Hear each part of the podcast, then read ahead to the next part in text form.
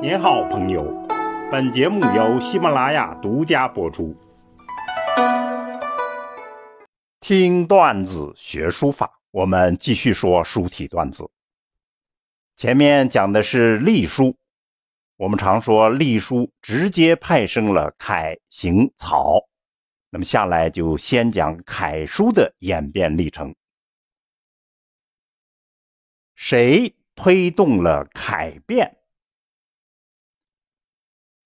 楷变也称楷化，指的是隶书演变而生出楷书这样一个过程。楷书影响深远，学者众多，对于今天的社会呢尤其如此。然而，若不能正确的认识楷书生成的由来，就无法理解其根本的奥妙。楷书最初生成的标志性人物。就是曹魏时期的钟繇，一般教科书里就称他为楷书之祖。当然，书体的演变非常漫长。曹魏时期呢，可以说具备了基本形态。北魏出现的魏碑是楷体的推进，隋代呢就更加规整化，唐代就定型了。我们大多数熟悉的就是唐楷，最初生成，关键就要聚焦在钟繇身上。他就是大家熟悉的三国时期曹操手下的重臣，他才华出众，个体兼善，尤其有一股子不顾命的创新精神。我们在书家段子里讲过他，大家可以回听。东汉是隶书的巅峰期，那么到了三国，隶书的热潮还在延续。不过呢，善于弄潮的钟繇带头就写出了一种引领时尚的新书体，像隶书又不像隶书，它的字形方扁与隶书一致，但隶书的蚕头燕尾变成了简化后的楷书的捺笔。书写起来呢更加便捷，用笔比隶书更加圆润，隶书的水平横画在这里就变成了斜直。它还出现了新的折、勾、挑等笔画。为什么这种书体称楷书？传说呢，孔子墓上子贡植了一株楷树。枝干挺直而不曲曲，那么子贡的意思应该就是彰显老师孔子的万世师表这样的精神。楷后来就引申为楷模，楷书就具备这种楷模精神，刚直简爽。流传的钟繇的楷书作品，大多数都是隶。与楷之间的一种过渡体，隶书的影子越来越淡了，而楷书正在脱颖而出，就像小鸡孵出蛋壳一般。当然，最代表性的还是他的宣誓表。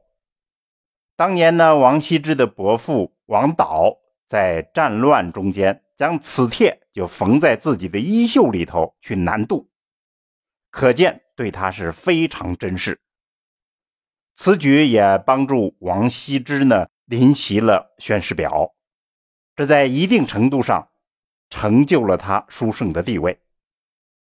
我们在碑帖段子里讲过宣誓表，大家可以回听。这里我们就要从新诞生的楷体角度来强调几个特点。从三要素来看，宣誓表用笔极其自然，采取了直接切入。或者是空中藏锋之法，节字上呢，基本保留了隶书的扁平之形，但它不再追求平稳，而制造一种险峻之势，向右上角倾斜，而且它还是大头小脚，头重脚轻这样的样子，更加强了出生楷书的势态。在章法上。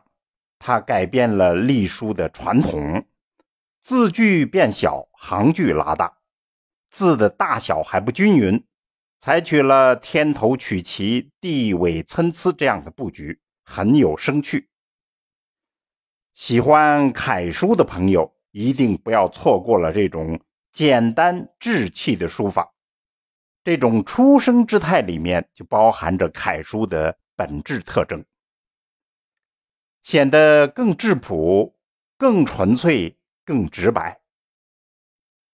把握这种精神，您才不会被法度森严、浓妆艳抹的唐楷搞糊涂。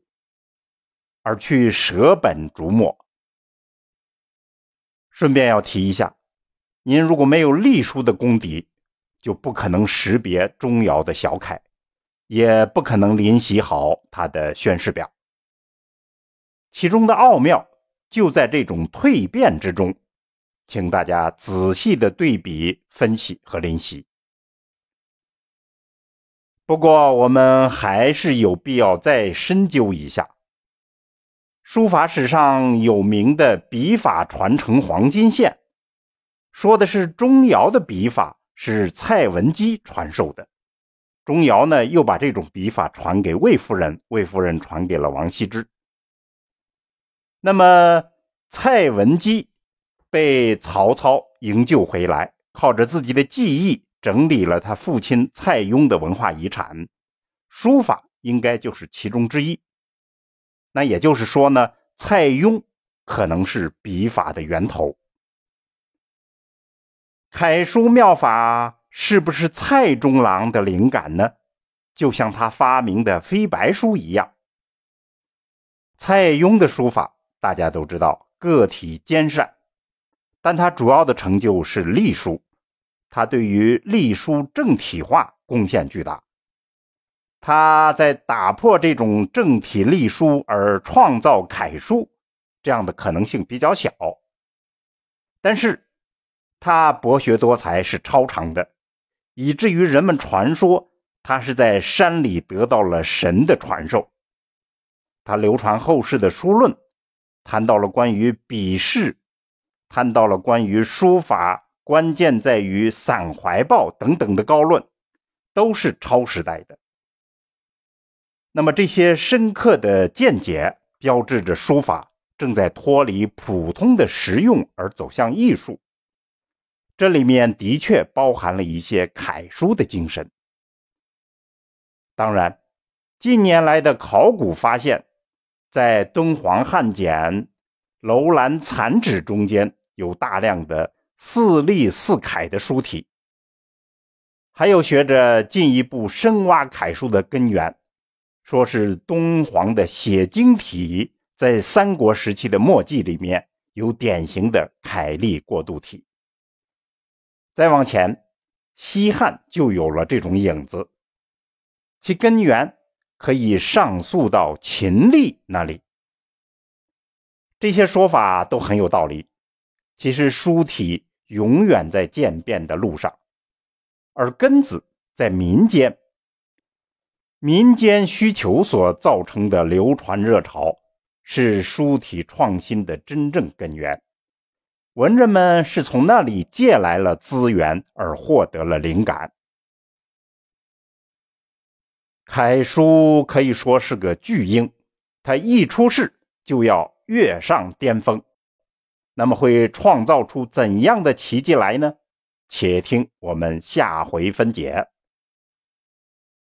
好，听段子学书法，我们下次再见。